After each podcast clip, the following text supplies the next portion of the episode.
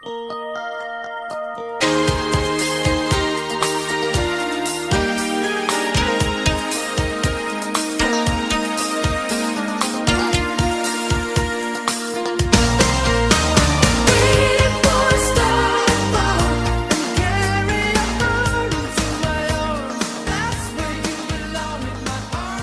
Greetings, Grapple fans, and welcome to yet another edition of Let Me Tell You Something. As myself, Lorcan Mullen, and my co-host Simon Cross. have been watching every match from early 1983 all the way to the most recent match that will probably that could yet still happen at time of recording in the year 2019 that Dave Meltzer of the Wrestling Observer has rated five stars or higher. And we're in the year 2018 where Dave Meltzer was handing out five star ratings like he was Boris Johnson trying to make friends.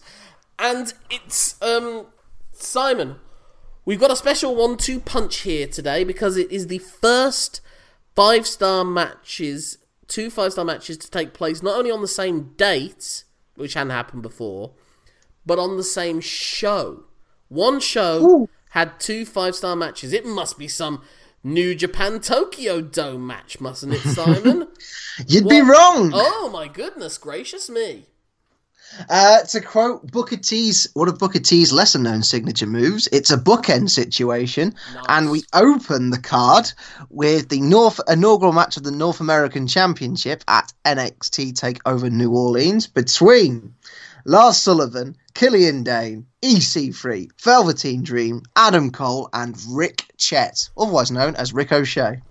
My uh, my first note for this was: remember when EC3 was a thing? Oh, and Sanity and oh. Lars Sullivan. Eh, it's less less sympathy there, maybe. I mean, Lars is still probably going to be a thing at some point. Here's one for Vince- you as well. I'm just thinking this. Is this the first time that someone gets a five star match in their debut for a promotion? Um, now I don't want to be very nitpicky, but I swear Lars Sullivan had a squash match where No, Samoa it's Joe. not Lars Sullivan. It's Ricochet. Oh, Ricochet. Uh, but, but yes, shit. He might have done a house show maybe beforehand, but this was his first televised appearance. No, you're right. Bloody hell, you're right. So, Is this EC3's first match? Uh, I don't think so. Well, obviously he'd already appeared as Derrick Bateman, so it wouldn't count one way or the other. Hmm. But um, what? I'll be honest with you. At the time it happened, I was surprised this got five stars, and I'm still that way inclined now. Ooh. Not to say it's not good, but I don't see what makes this match stand out so much to Dave Meltzer against year upon year of multi person ladder matches, which has been the default of the ladder match really since Money in the Bank at WrestleMania 21. Arguably the TLC matches, but at least that was like three teams. That Now it's just like a Oh, okay. esque every man for himself, you know? Yeah. And I was about to say, but yeah. it feels like it's structured the same. It feels like it's built the same. It's filmed the same. The the the finish is very similar to what you will get. You know, you think one person's going to win, and then suddenly, oh, it's not that person. It's the other person. I'm I'm try- Why do you think this is the match that sticks out to Dave Meltzer outside of just he's a fan of NXT, whereas he's not a fan of mainstream WWE main roster WWE? I don't know. Uh, I think, Context is obviously key. Setting and crowd reaction is obviously key. yeah. I think it's, um, for me, I think, I guess it would be the way they use the lad. Like, the, they, they do seem to be quite innovative, but not innovative. Not innovative. No, uh, let me expand. Uh, not innovative in the sense where they go like over the top if innovation. You know what I mean? I think sometimes with ladder matches and any match that involves an instrument, like my the bane of my life, tables matches, um, you can really get you can outthink yourself and get like too complex. I don't think they do get too complex with the ladder stuff that they do do, if that makes sense. It's it flows more than other multi-person ladder matches I've seen. I don't know. I find them like sort of interchangeable, kind of like how I felt with WCW War Games matches, I guess, for the, as well. Um, I, I, I- I'm not saying this isn't a really entertaining match, and I'm sure if I saw it live, my jaw would have hit the floor on several occasions. But again, it's just that thing of like, what has this match got that none of the TLC matches didn't have? What has this match got that the WrestleMania 21 Money in the Bank ladder match didn't have? There have been plenty of Money in the Bank matches, like on both sides, that have had the same fun character dynamics. You know, like it was really around. Well, I guess it was Kane at WrestleMania 21, and also I guess TLC 4 that brought into this dynamic not just high flyers or brawlers as part of the ladder match uh, milieu. Yeah. But actually, monster wrestlers getting involved, and that's one of the key overriding stories of this match. That's Yeah, Big Show had a um, Lars Sullivan and Killian Dain facing off at various points. yeah, Big Show had a Money in the Bank match where he was portrayed as that in that role as well. When Yeah. Big Show was meant to be threatening, but it's hard to keep track. And that's the thing, like you can't keep like I couldn't tell you who won the 2016 Money in the Bank match for Raw, or you know, or maybe there wasn't a Raw and SmackDown at that point, you know? I think there was. Yeah. I think. Oh, I couldn't. Yeah, you know what? I don't know. Like maybe that's one of the reasons why this was memorable because it was the first time it happened in NXT. It was for a new championship, uh, and it was won by someone who's pop- very popular with the crowd. You know, Yeah, That's the funniest thing as well, because this is in the end it's won by Adam Cole, who I think I think most people saw as like one of the more likely people to win it at this show. Yeah, And it was really the start of the undis. Well, no, to be fair, they'd already won the tag team belts, but it became the start, I guess, of them wanting to hold all the cards, all the championships in, in NXT. Yeah. Which then was the overriding storyline for the past year and a half since then. Um, but it's so funny. Adam Cole does all these crazy stunts, does all these crazy, fun, great sequences, and probably outside of his super kicks flurry and him catching Ricochet midair, nothing comes close to getting the response of just the crowd getting to say "Adam Cole, baby." you know what I mean? yeah. I do. It's, And I guess uh, it's also a compliment to Adam Cole because he not only gets the spectacle, he gets the character, he gets the getting the crowd involved. You know. yeah. crowd wants to when they see Adam Cole come out, they really want to do Adam Cole, baby. he, he has that connection to the crowd and it enables him to like put himself in a position where he doesn't take a lot of abuse comparatively to the other people in the match but yet yeah a because he wins and b because he's got the catchphrase uh he he's the one you remember. Like Adam Cole is a wrestler as a character has always been played as someone who's using his head as much as he's using he's picking and choosing his fights, you know? yeah.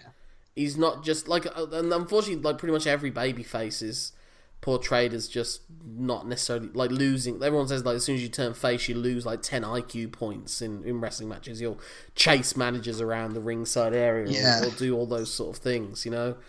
Whereas cause I guess maybe it's also because it's that tradition of the heel leading a match but obviously this match no one can lead it necessarily unless you unless a pod's opened up and Dolph Ziggler just has to yell at everyone of what to do in a different kind of multi-person match. Um but yeah, like there are through lines in this match. There seems to be like fundamental character playoffs with each other of of um especially Killian Dain and Lars Sullivan. Like they tease it right at the start when they both throw out all the other members of the team, all the other mem not the team, but all the other members of the match. But they don't Yeah. face off, and then like around the halfway point, they do a thing where they're like they're both throwing Ricochet around the place. yeah they do like a bit of one-upsmanship where they just yeet him across the ring and you just think poor rick But I think I just noticed the structure of this match, maybe in particular, is it's just like everyone gets their exhibition moment. Like everyone gets that. Like it, so, it starts off with uh, so Ricochet gets his first big thing when he's hitting shooting star press plancher to the outside, and then um, him and Velveteen have a trade off when Ricochet, like I said, like Ricochet exhibition. Then Killian Dain takes over. Then Lars Sullivan takes over. Then Adam Cole gets to do his super kick flurry, and EC3 has his moments. You know, it's just like there's I don't know. I, I, I there's clear blocking in this match. You know. And obviously that's kind of structure, but maybe I was just too aware of the joins in the structure, you know?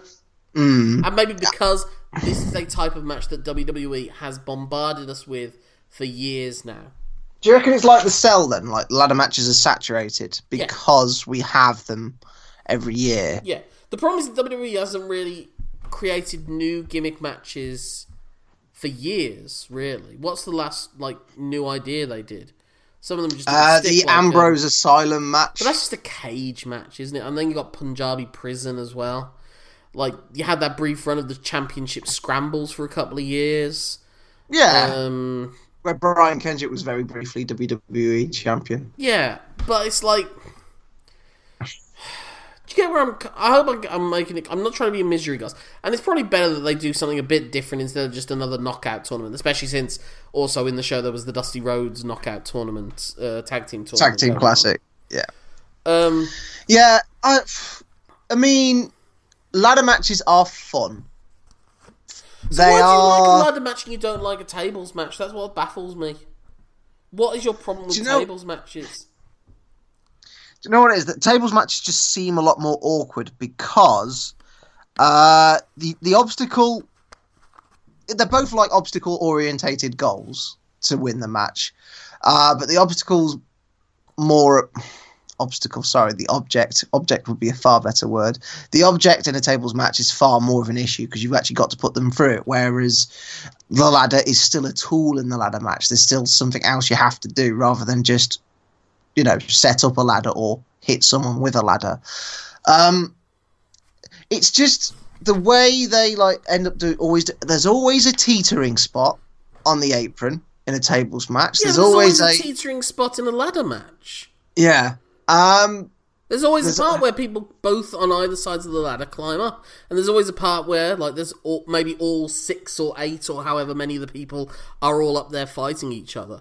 And again, that's my problem with this match getting five stars. It's like, why this? Why not? Why? Why Yeah, didn't I we ever give it to the Hardys and the Edge and Christian and the Dudley Boys ladder matches, which were about innovation and were new and fresh and exciting? And Jeff Hardy was creating these awe-inspiring moments that you remember to this day. To this day, I remember Jeff Hardy being the first one to leapfrog over a ladder to give him a higher jump when he does a leg drop to Edge in the first No Mercy match. I remember them, t- like Jeff Hardy falling off of one ladder that Matt Hardy tips over, but that allows him to get onto the other ladder and push Edge off to win the match. I remember Jeff Hardy doing the first swanton off of the huge special ladder coming up. I remember Edge spearing Ed, Jeff Hardy off of it because Jeff realizes that they could do like a dangling spot, which to be fair, they'd done in the SummerSlam before that, you know? yeah. I remember those. There's nothing in this match I'm going to particularly remember. Uh, maybe I would have remembered Adam Cole's mid mid-air uh, super kick to Ricochet, but they did If a hadn't version it, of it yeah. like, in, in the PWG match that we saw and the subsequent one-on-one match at the uh, War Games, I think it was. Yeah. The one-on-one one was beautiful. Um, yeah, I mean, Again, Uh, I to go back to like this match a lot. I'm just baffled it got five stars. Yeah. Uh, to go back to my point about tables matches, though, um, I guess the difference of why I like ladder matches a lot more than I like tables matches is the let's call them mandatory bits that you get in both these types of matches. The I find the tables ones far more tedious than I find the ladder ones. It's just the way tables matches are like presented. The cl- there's a clunkiness to them, and there is some there is some clunkiness in ladder matches, but it's was gonna say, nowhere near see- it's it's nowhere near the same level of clunkiness you get in tables matches.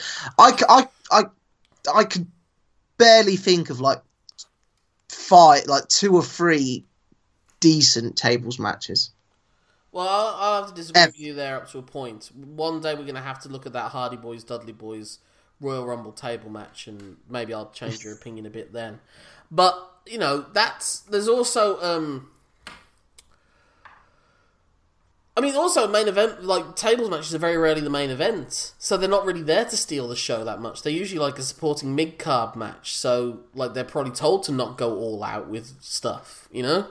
Yeah, But like, whereas with this ladder match, they were obviously encouraged to go out there and put on a five star match if they can, and some people obviously thought that they did.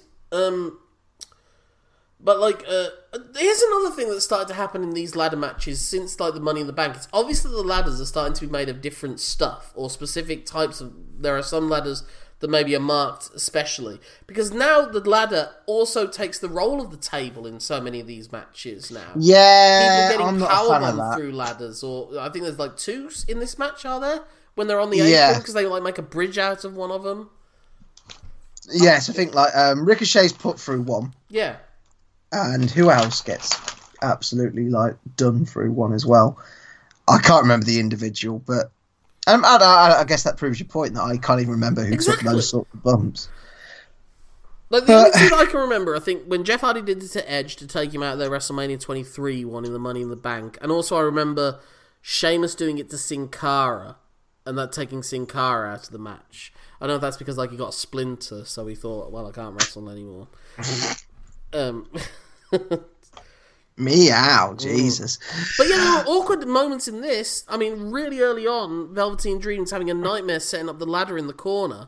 And Ricochet's Yeah. just standing there having to sell to the point that he just realizes that's too long. We're just going to have to go and leave the ladder where it is. So there's awkwardness with the ladder when uh, Ricochet again like jumps onto um, Lars Sullivan's back at one point.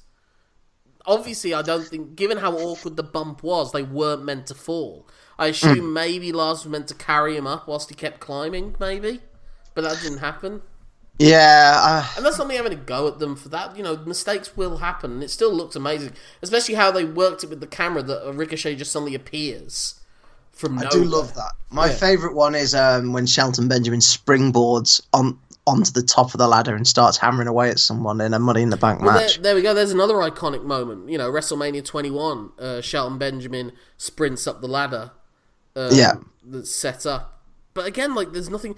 I tell you what, this is a slight departure, but not, but, but thematically along the same lines. When um, WWE went on SmackDown went on Fox, um, WWE on Fox's YouTube account put on like the five most iconic moments in SmackDown history.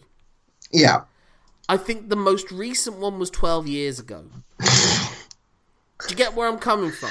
Yeah, I, I, I do I do see your argument in in uh, this. I I think it's I think it, I think it's a the very fine good- match. Yeah, it's a very good multi-person ladder match because the WWE usually does a very good multi-person ladder match every year. Yeah. Because the Money in the Bank match is usually a good match.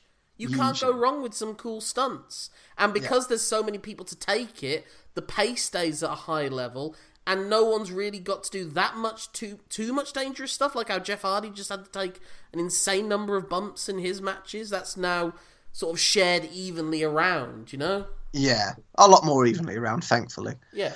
Uh, how Jeff is able to walk It's sometimes. interesting. I, think- I think I think Lars Sullivan was very nervous in this match. And one of the points I make is that he there's one point where his big spot is hitting uh, Killian Dain with Uranage off the ladder. yeah, And he was actually going down the rungs before he did it. He did it off the second rung of the ladder. kind of reminded me when the big boss man would occasionally hit like a move from the bottom rope. yeah. Well, I'm not having to go for Lars for doing that because I wouldn't even go up at the second rung of a ladder. You know? yeah. Well, yeah, I, because he's so big, I, I think that massive knee brace isn't just decorative. I, I, I think you've, you know, the, there's elements of how much stress is already on his joints as well. And well, Lars apparently may have a history of like more than just nervousness as well, if some rumors are to be believed. a lot of histories. Yeah, you should be deleting those internet search histories as well. Assume. um, but like uh, also I- another thing about this, like I said, it's like an exhibition. I think this is almost, even though this was him maybe at his peak of like excitement of what he might be about to do. I think EC3 gets lost in the shuffle in this match quite a lot.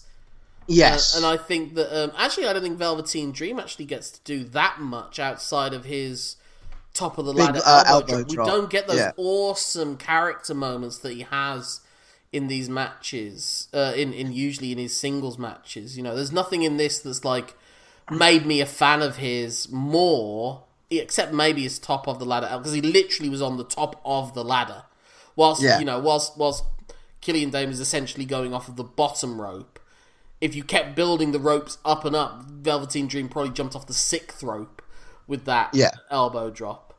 Um, and he was really doing cool because he was doing those elbow drop, the, the purple rainmaker. Um, but he was doing it like across the ring and like over ladders, like over people even to hit someone with it, and that was cool. But again, I just feel like people can get lost in the shuffle, and EC3 gets really lost in the shuffle. The, Yeah, the there are- I remember the most in him was him doing EC3, baby. Yeah.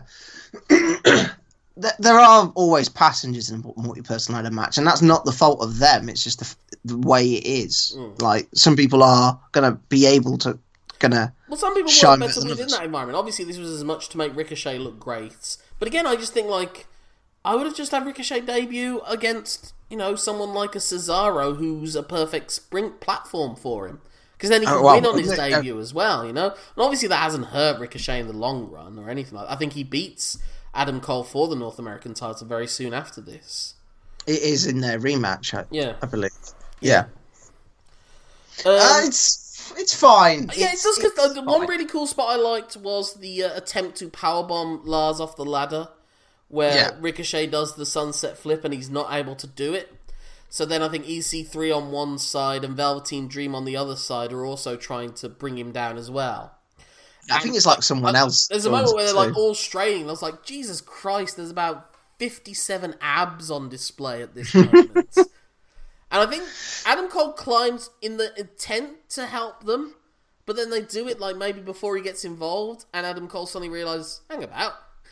Adam Cole's Um, uh, facial expressions are just out of this world. They are If, gold. if Adam Cole was like three inches, four, three or four inches taller, and had a had a body frame that could just get more muscle mass to it, Vince Yeah. McMahon would be Vince McMahon would, would push would see him as his new Shawn Michaels, I think, at that point, and would push him to the moon. Mm-hmm. I really do. No, He yeah. still get a push, but that size, like he just he is a small guy, even for his height. Like you know, obviously he's in amazing physical condition, but he just can't seem to grow any kind of mass to save him, save his life. And when he did, then Super Dragon and Chuck Taylor would body shame him for uh, as much as they could. Yeah, yeah. Uh, it's he'll be fine. Like I He'll think be he's fine, he's but got like the I said, if he if he had the physical, like the physique and the size of Shawn Michaels, he would. I wouldn't even doubt that he'd main event a WrestleMania at some point. And he has the talent of a main eventer of WrestleMania. Yeah. He's got the looks. I mean, he's got movie star good looks.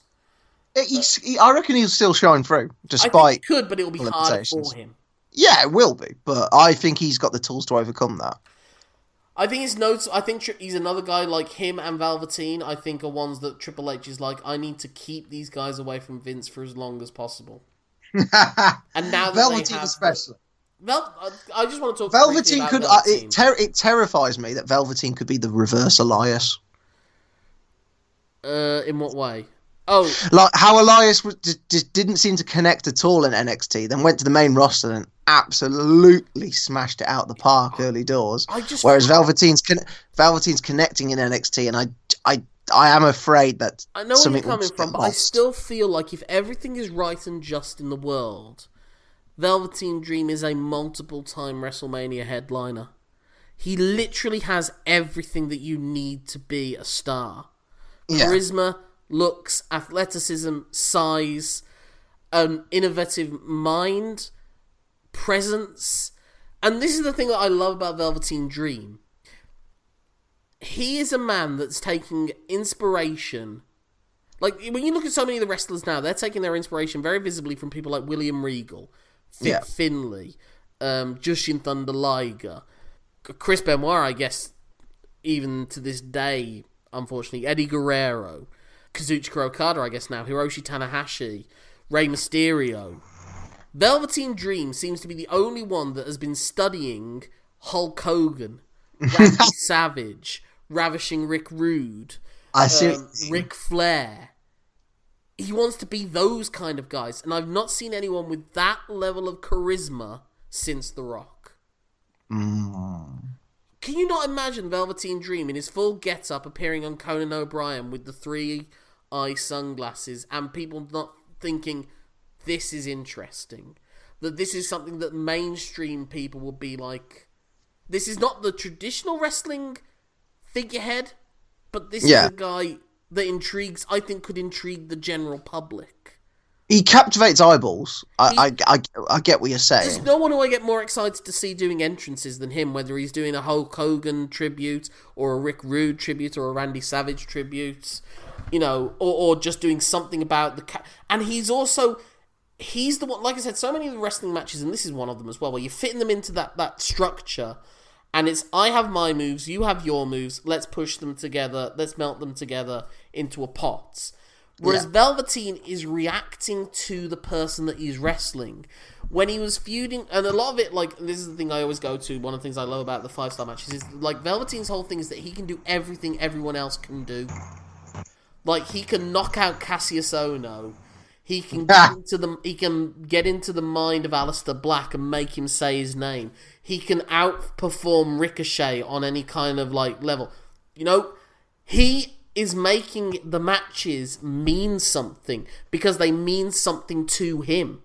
That was like CM Yes. Punk was always able to make it seem like when he was in a feud with someone, the main thing that mattered to him in this life was to beat this person.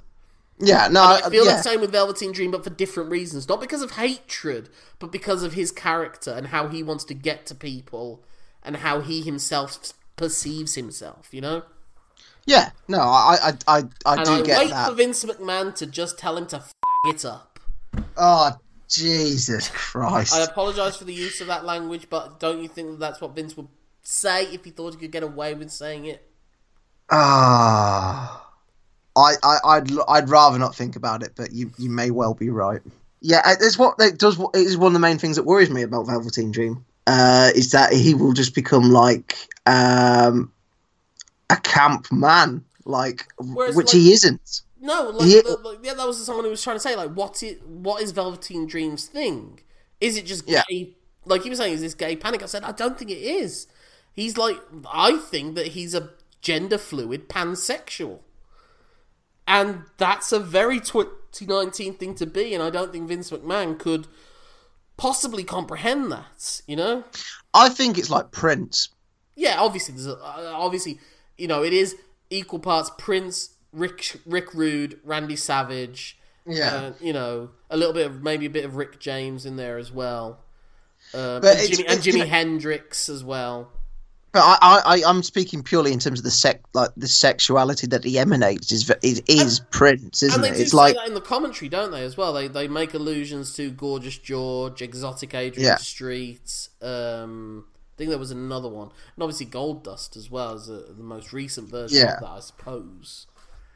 yeah. I mean, um, he's he's just him, and he's enjoying that. And I think what works as well with the Ricochet, I was love that bit in the Ricochet feud that followed this, where he's walking down the ramp and he's telling Ricochet everything, and there isn't obviously like a, a gay undercut. There is a gay tension to it. Yeah, And whereas when you looked at Goldust when they did that with Razor Ramon, it's all about Razor Ramon's uncomfortable is homophobia. And I actually thought this was Vince McMahon pressing buttons in an interesting way as far as he can go, but you know he was going to fuck it up eventually. Um, there's a very good Wrestling with Regrets video about the Goldust character. But what I like about it, the way that Ricochet did, was he leaned into it and was making a point that you're not getting to me. And I think there was very much an intentional element too. Velveteen Dream telling him like you you, you don't impress me. Then Ricochet doing a somersault onto his feet on the outside, and every man in the world with any slight, every man or woman in the world with slight knee issues think, "Oh my god!" and then Ricochet leans into the microphone, and I think his lips literally touch it slightly, and he's just saying, "You're not going to get to me because I don't care what you are." yeah. and maybe I can play you at that game if you're actually going to push it. You know? So I think that's another way to do it, you know? Hmm. I, I've I think the way it's being done at the moment it, with him is very very well is really good. Hmm. It's yeah. I, I you're right. I just have that Vince fear. Hopefully But hopefully he's he working- Sees, he sees that like this is this is as close as we've come to another rock because it really is Yeah. as close as we've come to a new version of the Rock or His NXT track of record is- with the potential to have Rock similar charisma and command of an audience, like have an audience in the palm of his hands. Velveteen could do that.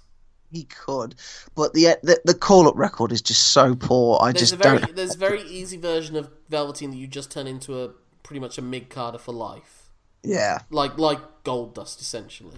You know. Um, but to go back to the match, is there anything else that we've left off? Really, I'm Not just really. No. Um. It's. I think. I think it is what it is. It's just there. It's. It, it doesn't really stay in the palate. uh, for a long period of time. It, but it is it is a lot of fun. Yeah. Oh yeah, it's a lot of fun. I just don't think it's five star fun. And I just don't know why this is the only other ladder match that gets five stars. I, I couldn't I can't I couldn't really answer that question. I think maybe it's historical context. It doesn't innovate like the Shawn Michaels Razor Ramon match did. yeah. It doesn't innovate in in any way, shape, or form. Playing devil's advocate for it, it is pretty hard to reinvent the wheel when everyone's driving around in cars. You know. But it's been done. Shawn Michaels reinvented it. Jeff Hardy and Edge and Christian and Matt Hardy reinvented it. The people that took part in the first couple of Money in the Bank matches reinvented it. Shelton Benjamin helped reinvent it. Kane mm. helped reinvent it. True. I mean, it, but it's hard. The hard, the more re- more reinvention there is, the harder it is to be new and innovative. Is all is what I'm trying to say. Well, maybe NXT should be trying to make a new match instead of relying on ladder matches and bringing back war games. oh, you know, yeah. I mean, gimmick. You, Make we, make your own war games. Make your own ladder match. There's mean- make your own Hell in a Cell. There must be new ideas out there somewhere. Oh yeah. I think you're right. I think we haven't seen a lot of new gimmicks in a while, and it's maybe maybe maybe it is a bit stale. Maybe some things need to be like not retired, but semi-retired for a long time. Right. Well, I, I'm, I don't want to be so negative. Uh, I think some people might have been annoyed at me in this podcast for a number of reasons. If that is the case, I apologise. I can get passionate about things, um, uh, unnecessarily passionate. So if I've, if I've annoyed you or upset you, I apologise, and I hope you continue listening to the podcast. I'm not as bad maybe as I can was in moments in this one. It's very tired, and I need to go to bed. But before then, you can get in touch with us via social media, and I'll wake up the next day to go, oh fuck. Okay. Uh, well, if you want to get in touch with me first on social media, uh, you can get in touch with me on Twitter, where I'm so known as Simon Cross Free. Uh, free for hopefully um, there aren't as many cases as free of spinal stenosis coming from this match. My name's Lorcan Mullen. That's L O R C A N M U L L A for ascend, N for nosebleed section. That's my Twitter handle, Instagram, Facebook, Letterboxd. If you're putting at gmail.com at the end of it, that's my email address. The show's email address is lmtyspod at gmail.com. lmtyspod is also our Twitter handle, and you can also follow us on Facebook as well. Simon, what is our next match? Because we're not moving anywhere, really, are we? Uh, well, we are moving two and a bit hours forward in time, but that's about it. Yeah, the furthest that might have been is someone going for a piss break. Because they could have still witnessed the second five star match of the night, according to Dave Meltzer. They should What definitely see a doctor if they didn't see anything else in the interim, though. Definitely see a doctor. Uh, we are watching the unsanctioned match between Tommaso Ciampa and Johnny Gargano. Oh yes. Want to talk about epic? That's an epic. Oh that. I I I, oh. I, that might be I think I've sort of sold the farm there. Actually, that might be one to genuinely talk about innovation. But we'll hold on to that until our next episode. So until then, all we have left to say is that my name's Lorcan Mullen. and my name's Simon Cross. Thank you for letting us tell you something. Have a five star time. Until the next time.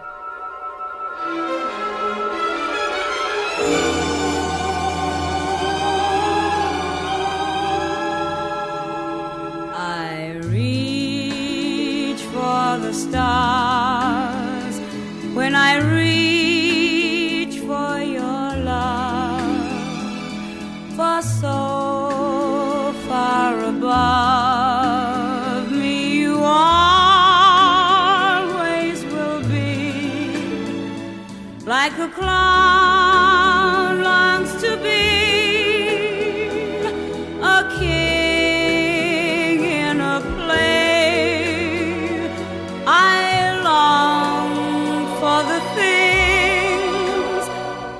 so far